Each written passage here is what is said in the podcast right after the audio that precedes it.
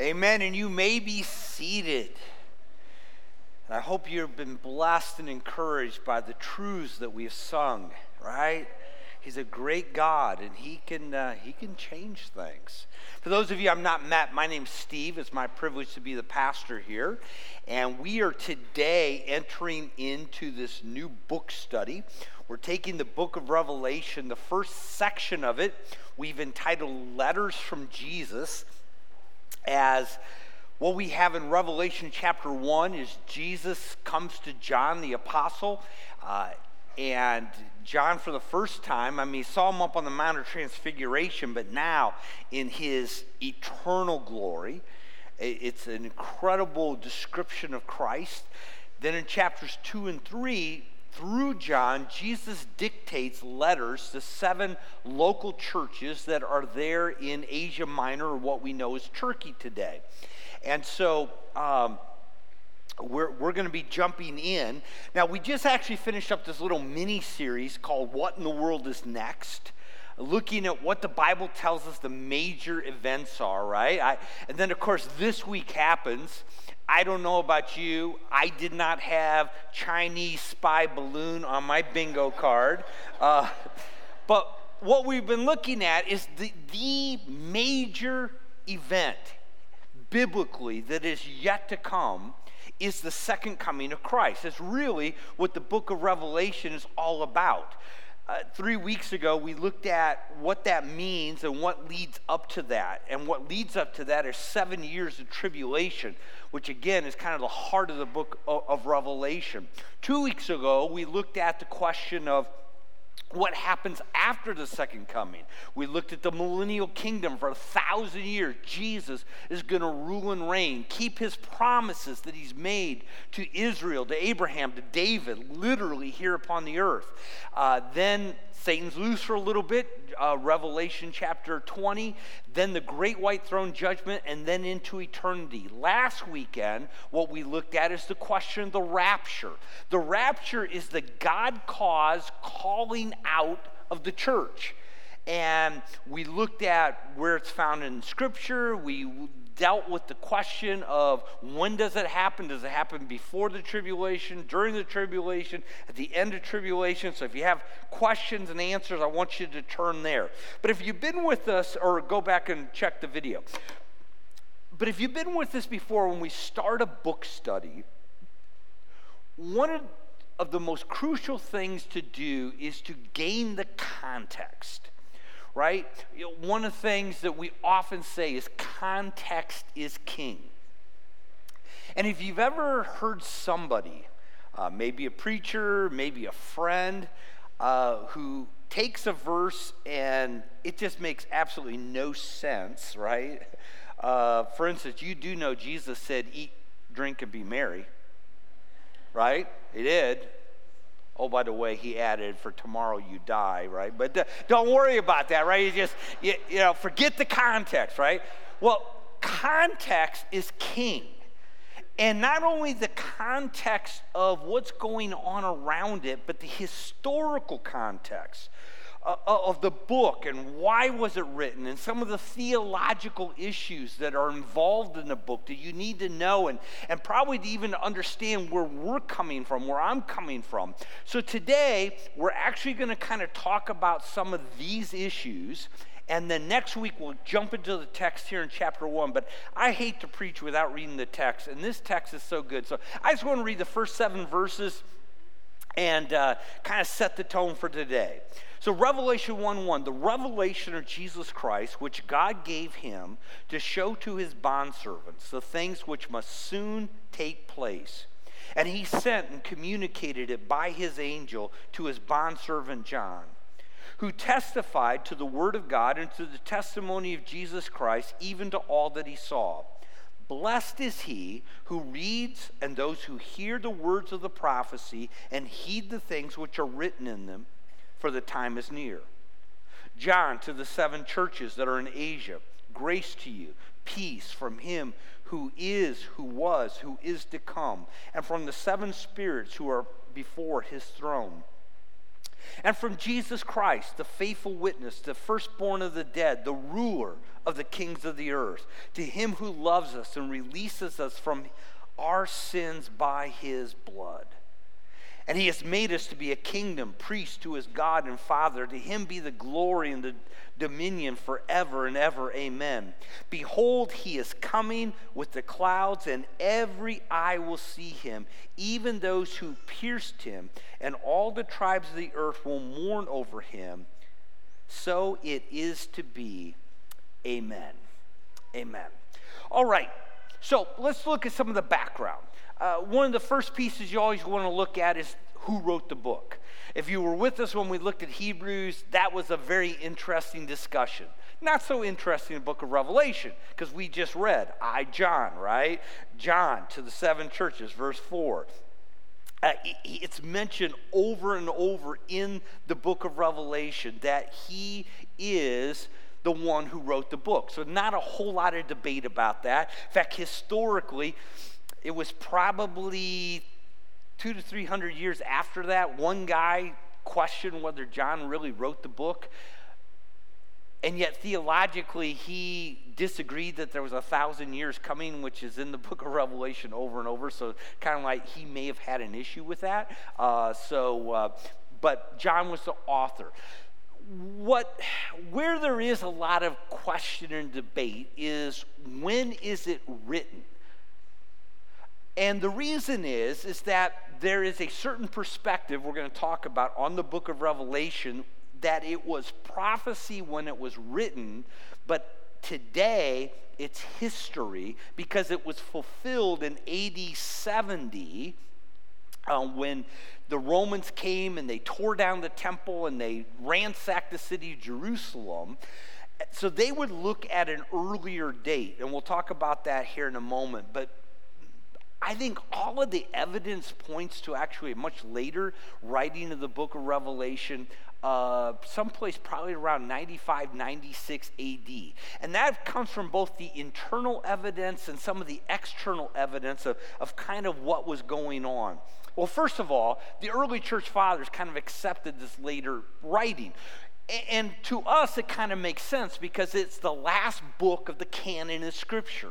And you go to Revelation 22, and that warning if anybody adds to the words of the book, and it just makes sense. It's not just about Revelation, it's about the canon of Scripture that is complete, it's total. But when you look at what was happening, first of all, there's a lot of evidence that John remained in Israel, Jerusalem, in Palestine probably until the mid 60s. If you remember in the book of Acts, the persecution came and it actually told us the believers were scattered everywhere except the apostles. And so, what we believe is that John remained in Israel, remained probably in the main area of Jerusalem until probably the mid 60s when the revolt began against Rome. He then went to Ephesus was the elder there, ministered to these churches in Asia Minor. That's how he knew them. Then was sent to the Isle of Patmos because of his faith in Christ. Eventually went back to, to, to Ephesus. And to be honest, there's just not enough time if all of this happened in the mid 60s and he left to get there to be sent away. It also doesn't make sense because of what was happening politically. So in the 60s, like when Hebrews was written, Nero was the emperor. And we talked, Nero didn't like Christians, persecuted them, but historically, most of the persecution of Christians by Nero was in and around Rome, was not in the far reaches of the kingdom. If you get to the 90s, the emperor there, Domitian, he was the one who persecuted them everywhere. So it kind of makes sense then if this is later, he's had uh, John sent to Patmos, and then when he dies in 96, John is able to go back. Not only that, but there's another piece, and in the book to, in the, the letter to the church of Laodicea, he, uh, and we'll see this when we get there, but some of you will know this. He, he talks about how you say that you are rich and increased in goods and have need of nothing, right? Does that ring a bell? And then John or Jesus says, and you don't know you're wretched and poor and blind and miserable, and you know, you, you're in really bad shape. But what we know historically is that in the early 60s AD, there was actually a major earthquake in that area of Laodicea. And the town was pretty devastated. So there's not enough time for it to have recovered, rebuilt, got all industry going again, and to be to that point by kind of mid 60s, it, it's just not possible. Again, it argues to a much later conversation that this happened probably in the late 95, 96. Third question genre.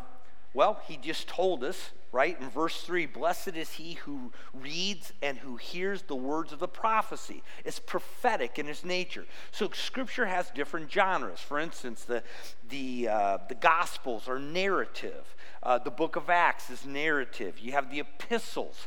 Uh, you have the, uh, the, the poetic, like the Psalms, the Proverbs. But you also have those which are prophetic. Uh, half of the book of Daniel, quite a bit of Ezekiel, Isaiah, the minor prophets. Revelation is the one New Testament book which is primarily prophetic, and that's what it claims to be. The, the question, or, the, the outline of the book, is really simple. Hopefully, by the time we get done with this, you're going to know it. It's actually found in verse 19. Therefore, write these things which you have seen, the things which are, and the things which will take place after these things. Really simple. The things that you have seen. This is this detailed description of Christ, chapter 1. The things which are, that's the seven churches. That's chapters 2 and 3. The things which are to come after these things, that's chapter 4 through the end of the book, uh, really up until the last couple verses in chapter 22. So that's the heart of the book. And of course, the big question is so this is prophecy. What about interpreting the book? So, to cut to the chase, it's hard. All right? We'll move on to the next point. it's hard, it's difficult. You see, prophecy is always hard. So you think of you think of Daniel who talked about uh, you know the different animals that would come up the lion and then the bear and the leopard and you know and then this beast. And and you have to imagine that in their day it was hard to see. But we look back at history and and of course he tells us who it is is babylon. And then it's this bear who's kind of lopsided and that's the medes and the persians. And now we we can see it all makes sense right but when it's given and it's still prophetic, it's hard. It's hard to connect all the dots. So when you come to interpreting the book of Revelation, a couple of things you got to look at. First of all, are we going to view it as that which is past? It's happened already, so it's more history. Is it present? Is what we're living in now? Or is it future? Now, I, I mentioned last week where two or three are gathered together, there's a difference of opinion. And certainly within the Christian world, there's lots of different views. There are four major views. I want to share them just briefly. One, which, man, back even in Bible college, you didn't hear a whole lot. I mean, you, you, knew about it, but there wasn't really highly espoused. And in the last probably 15 years, a couple of major Christian players in social media, uh, have kind of espoused this view, so it's much more um, active today, more people kind of holding to it, is what's called the preterist view. It's a historic view. They would be of the opinion that this was actually written in the mid 60s, and then it's literally fulfilled in AD 70 when the Romans come and they conquer. They would tie it to Matthew 24. Remember, Jesus and the disciples are sitting up on the Mount of Olives looking over, and Jesus said, and they said, Oh, how beautiful. And Jesus said, You know, that's not going to be one stone left upon another. And so they said, Well, tell us about it, and what is the sign of your coming? And then Jesus launches into, right, wars, rumors of wars, and all that, which is actually lays down next to the book of Revelation. So they're saying it was all fulfilled then. And therefore, uh, it's, it's past, it's history. That's how we ought to read the book of Revelation. The problem is, is that when the Romans came and you look at some of the, you know, the plagues that were going to come and all of that, they don't line up. Secondly, did you notice verse 7? Behold, he is coming with the clouds, and every eye will see him, even those who pierced him, and all the tribes of the earth will mourn over him. So it is to be. Well, clearly Jesus didn't return. So they kind of see this as the coming of Christ. And so what they have to do then is kind of allegorize or make that more figurative in what's going to take place. It's just, it's, it's a problem with their system.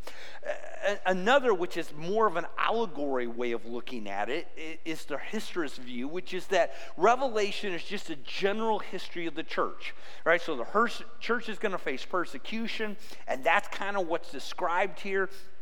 But obviously, when you come to interpretation, you can't take it literally. You have to allegorize it, right? So when you get to the big hailstones, eh, it's really not literal hailstones. Or you get to this or that, right? You got to allegorize it. It's just this conflict that is going on between the world and the church as Satan attacks the church. The third view is what's called the idealist view, which is really more almost mythological, and that is is that what Revelation shows is just kind of the the universal generational battle between good and evil. And the good news is is that the good wins at the end. But that's what the book of Revelation, so again, very figurative and it's the way it interprets it. And it is, uh, you know, we can't really take and look at it as something that's to come to the future. The fourth view, which is the view that we hold here as a church, is the view I hold, is it's called the futurist view. That Revelation is prophetic, just like it says. And that these things are to still to come, right? So chapter 4, verse 1 on has not happened yet. And so what this allows us to do is this allows us to give it a literal interpretation, just like we do the rest of Scripture. Just like we interpreted Hebrews, we can interpret Revelation. Just like we do Ephesians, right? Different genre, but we we do. Now, one of the things about a whenever you mention literal interpretation, especially when it comes to you know, there's lots of pictures here, right? There's lots of imagery. What do we mean by a literal interpretation? What it means is this that we interpret Scripture according to the principles of normal grammar, right? That the Bible says what it says and within the historical context. So, behold, he is coming in the clouds, and every eye will see him, even those who pierced on him. We believe there's a day Jesus is going to come back, and every eye is going to see him. And yes, even those who pierce. By the way, Paul might even mention every knee will bow, every tongue will confess, right? So we hold that literally that is going to take place and yet and is yet to come. So a literal interpretation means that we read it to the normal ideas of grammar within the historical context. It's how, you know, we took the book of Hebrews. It's how we took the book of Ephesians, the book of John. We could take Revelation the same way. Now, having said that, when something then is figurative, because obviously the Bible has figurative language, it's, it's clear in the text that it is figurative. In fact, look on down to uh, verse 14. I think this is a great example. His head and his hair were white, like white wool. So does Jesus look like a lamb, like snow? His eyes like a flame of fire. I mean, are his eyes literally on fire? His feet were like burnished bronze. Well, you look at this, and clearly, what does it say? It was like that. It's telling us that it is a picture. It's telling us it's not literally his eyes are on fire, but it's like that. So we're, we're getting the, the idea of what's going on here. So when you, you get to the text, and sometimes in the book of revelations it, it'll say here's the mystery here's the other thing is that often in the book of revelation what you understand is that it has lots of Old Testament references. So remember how Hebrews, you had to keep going back to Hebrews? But Hebrews quoted a lot of the Old Testament. Revelation just more alludes to it. So in the book of Revelation, there are 404 verses. And no, I didn't count them, I took somebody's word for that. But of the 404 verses, 278, so almost two thirds of them, actually have an Old Testament reference right? They're picking up on something. So, what we do in a literal interpretation is we go back to the Old Testament references pulling from, and that gives us understanding to what it's trying to say.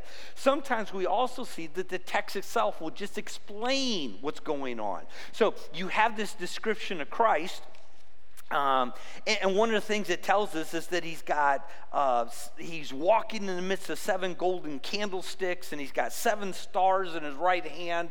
That's my left hand. Right hand. And so you're going, man, what's that? Well, you just kind of keep reading and you get to verse 20 as for the mystery of the seven stars which you saw on my right hand and seven golden lampstands, the seven stars are the angels of the seven churches, and the seven lampstands are the seven churches, right? So it tells us what it is. So, with that, when we talk about a literal interpretation, it's this idea that God has revealed truth to us and He can make it knowable to us. Hard to understand? and interpret? Yes. But knowable? Yes. Now, here's the problem. And here's the problem with prophecy prophecy is way easier to understand when it's history, right? You can look back. So, we've the last couple weeks have looked a lot at the prophecy of Daniel about 69 weeks between the decree to uh, rebuild Jerusalem and Messiah the Prince. I'm sure when Daniel made that, it was like, you know, people even would have read it then. It's like 60, you know, 69 weeks, what are we doing? Well, okay. Well, we're here, it's all history now. So we know when the decree to rebuild Jerusalem was. It's in Nehemiah 2. We know when Messiah the Prince shows up at the triumphal entry. Oh, by the way, there's 483 years. It makes perfect sense to us. God, when He revealed that to to Daniel didn't give him all those details, but it was still truth. And he gave them what he wanted them to know. I love the way Peter actually addresses this topic. He says, As to this salvation, the prophets who prophesied what? Of the grace, the grace that would come, made careful searches and inquiring, seeking to know the person or time of the Spirit of Christ within them was indicating as he predicted the sufferings of Christ and the glories to follow.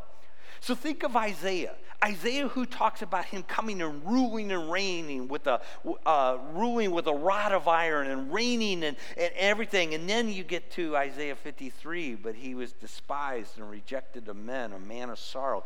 Did Isaiah fully comprehend the two comings of Christ, the, the, the, the issues of the cross? Probably not. And it probably wasn't all that important that he did. His prophecies were true. We see them today. So there's certain bits and pieces of this, right? Inquiring minds want to know, right? And we want to fill in all the dots and all the spaces, but God's told us the part He wants us to know. And some of it, you know, we get to heaven, as best I understand, right? We get called out before the tribulation, and we kind of get to watch this from up top, right? And then we have those ah moments, right? And some of those ah moments he didn't tell us about. He knew, but he, it wasn't important for us to know. One last thing about uh, literal interpretation. And, and I'm not speaking to anybody here because I know none of you would ever do this, but we got some people watching in online, right?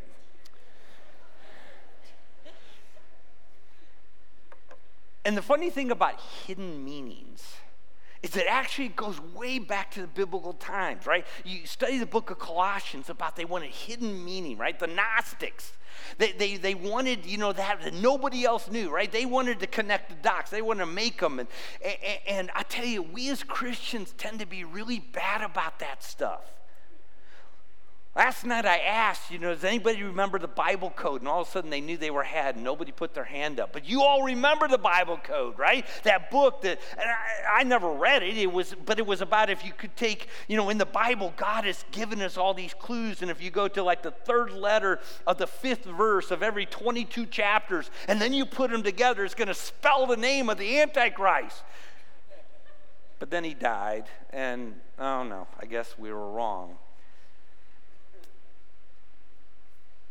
When we talk literal interpretation, uh, this is not for the tinfoil hat Christians, right? We're, we're trying to understand what it is that God has told us and to, you know, and sometimes to live in the thing that, you know, God hasn't given us a clear, you know, He didn't give us the name of the Antichrist right? But we're okay with that, right? Because He knows, but He's told us what is to come. Now, here's the piece. And this is to me, I've, I've led all this up to this because to me, this is the most important issue. So, if you were with us last week and we were talking about there's different views of when the, the rapture happens. Some believe it happens before, some in the middle, some at the end. And one thing that I said is, folk, in the grand scheme of things, other than if you're here at that time, right? You really want to be taken out before. But biblically, in the grand scheme of things, it really isn't that important. It's not that big of an issue. And as Christians, we, we, we can, you know, obviously just agree and disagree on that. It's fun, but it's just not that big of a thing.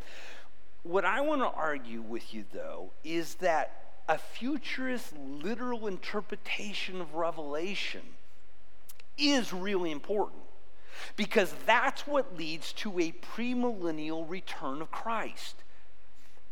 It, it, this is all about how we study our Bible. If you're going to look at Revelation, as literal sense, you believe in Christ is going to come and set up his kingdom. That's what it says. To, to turn aside from that means that you've got to start to allegorize, you've got to begin to make it all figurative. See, there are three major positions when it comes to this thousand year reign of Christ. The first one is called amillennial. There really is no millennium. It's just, you know, someday it's all going to be good it's not for a thousand years. That was just, again, figurative of this time of peace. You know, my dad was such a staunch against amillennial. He'd go to the doctor, the doctor would say, Open your mouth and say, Ah. He goes, I won't do it. I won't do it. kind of close to that are uh, those that hold a postmillennial. So, yes, there will be a thousand years, but Christ doesn't actually reign in it. He comes at the end of it. And you and I are the ones who actually usher in this kingdom. So, as the church, as we evangelize and see people come to faith in Christ, that we create this utopian environment that's like the kingdom. And for a thousand years, and at the end of that, Christ then comes and, and does that. But again, the problem that you have then is that you've got to take these scripture, you've got to take Revelation 19 and go, that doesn't work right it just doesn't work so we have to we have to allegorize it or or make it say something that it doesn't the premillennial return takes Revelation, takes Daniel, takes Matthew 24 at face value and says, okay, this is what's going to happen. And that always leads us to the fact that this world is going to get worse. Jesus is going to come back. He establishes his kingdom. He's the one that brings in everlasting righteousness. And so, for me, the reason why this is so important and why I need you to understand this is our perspective, because to me, this speaks about how do we interpret Scripture. And my concern is if we can start allegorizing, if we can start making everything figurative, then we can make Scripture say pretty much whatever we want.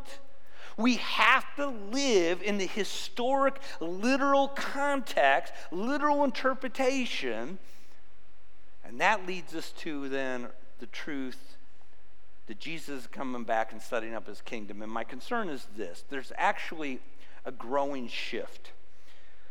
of people are turning away from this. Um, whether it's uh, the preterist view, in fact, uh, in, in something that I do for our bigger association. I was reading somebody's doctrinal statement who was a preterist, and I've never read a doctrinal statement of somebody who actually believed this is all history.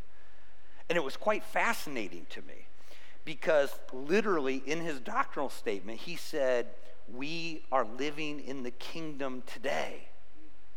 And I was so disappointed. I mean, I, I, I was expecting it to be a lot better. uh, and then, be, at least it was consistent. I, I'd give him that. But the other piece was, and Satan today is bound. And I go, so what do you do with Ephesians 6? Right? Our, our, our, warfare is not of this world, but is spiritual, right? Put on the whole armor of God, all of that. See, we have to explain away. And again, a lot of times they're, they're good folk. In fact, one of my heroes, one, one of my heroes, a guy I looked up to, a guy I uh, just loving the Lord, uh, D. James Kennedy. He, uh, he is this one who put together uh, Evangelism Explosion. I taught for him for 20 years, man. I, I love him, but he, he was, and a lot of times in this post millennial, it's really the uh, it's a key piece of Reformed theology, and he, that was, was Dr. Kennedy's persuasion, was Reformed theology. And so we're going to usher in the kingdom. And so this is back in the 90s, and he would have all his teachers come in. And again, I love the guy. He's a wonderful brother in Christ. And, but every year he would give the same speech. Uh, and the guy loved Gallup polling. And so he would just talk about how we as a nation were just like two to three percentage points away from turning the whole electorate to Christian truths, and Christians are going to get put in, and they're going to do all the right things, and then we're going to get this utopia. This is in the middle of the 90s, and I'm sitting there going, hmm, what's he seeing that I'm not? Because it seems to me that it's getting worse.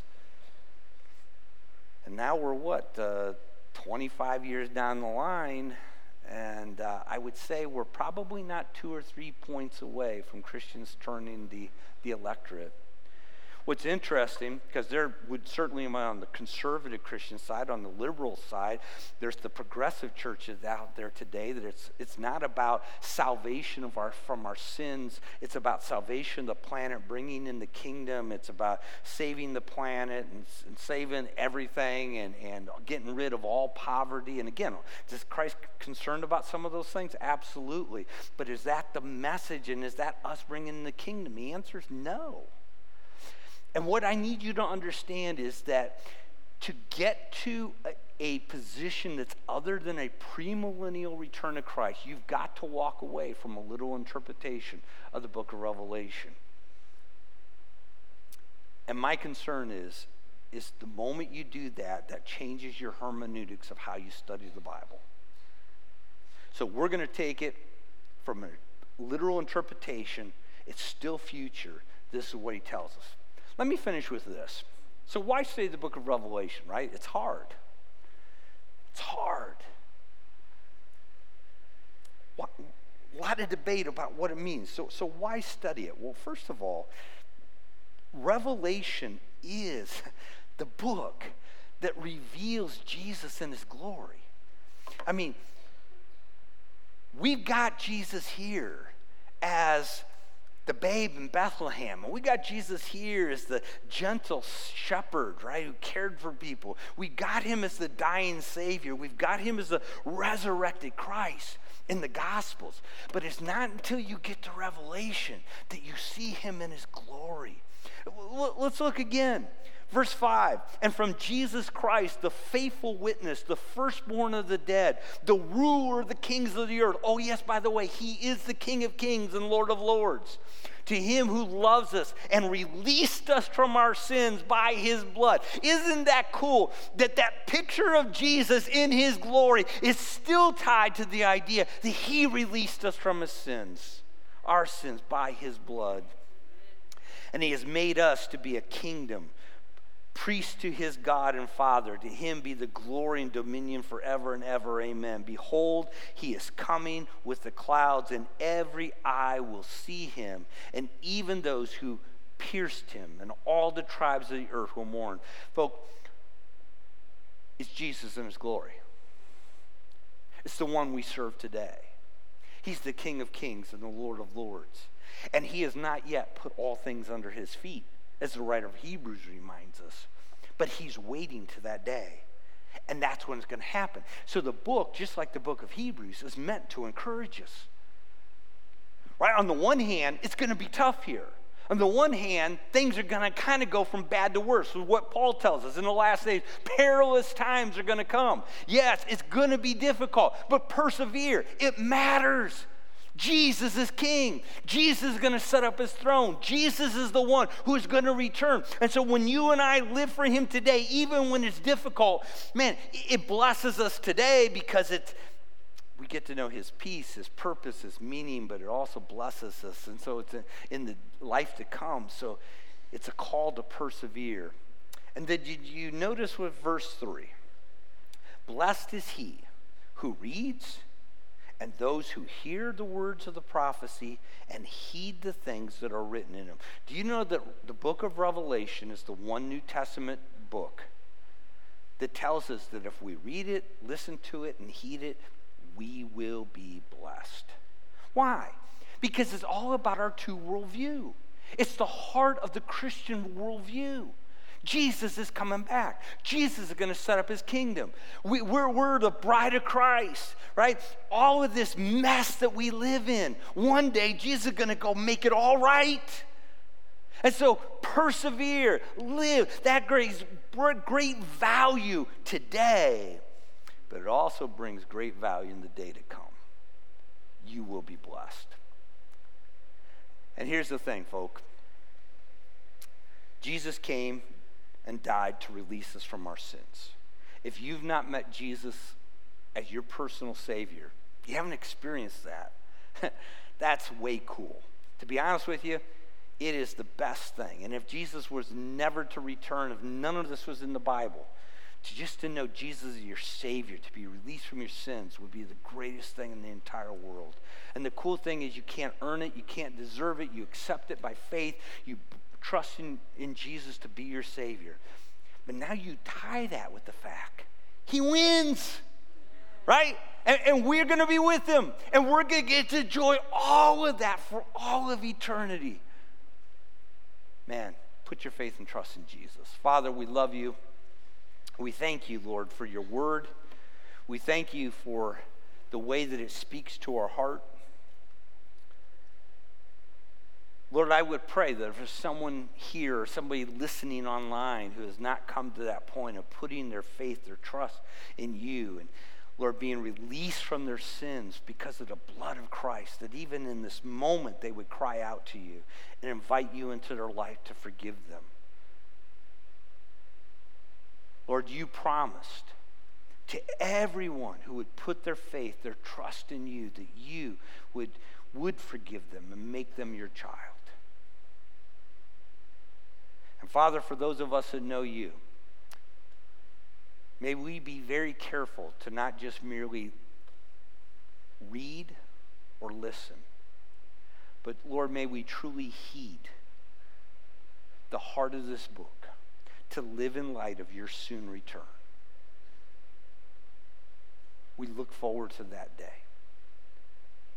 And Father, we know that as we we do what you've asked us to do, Lord, that that is where we will be blessed, both in this life and in the life to come. In Jesus' name, amen.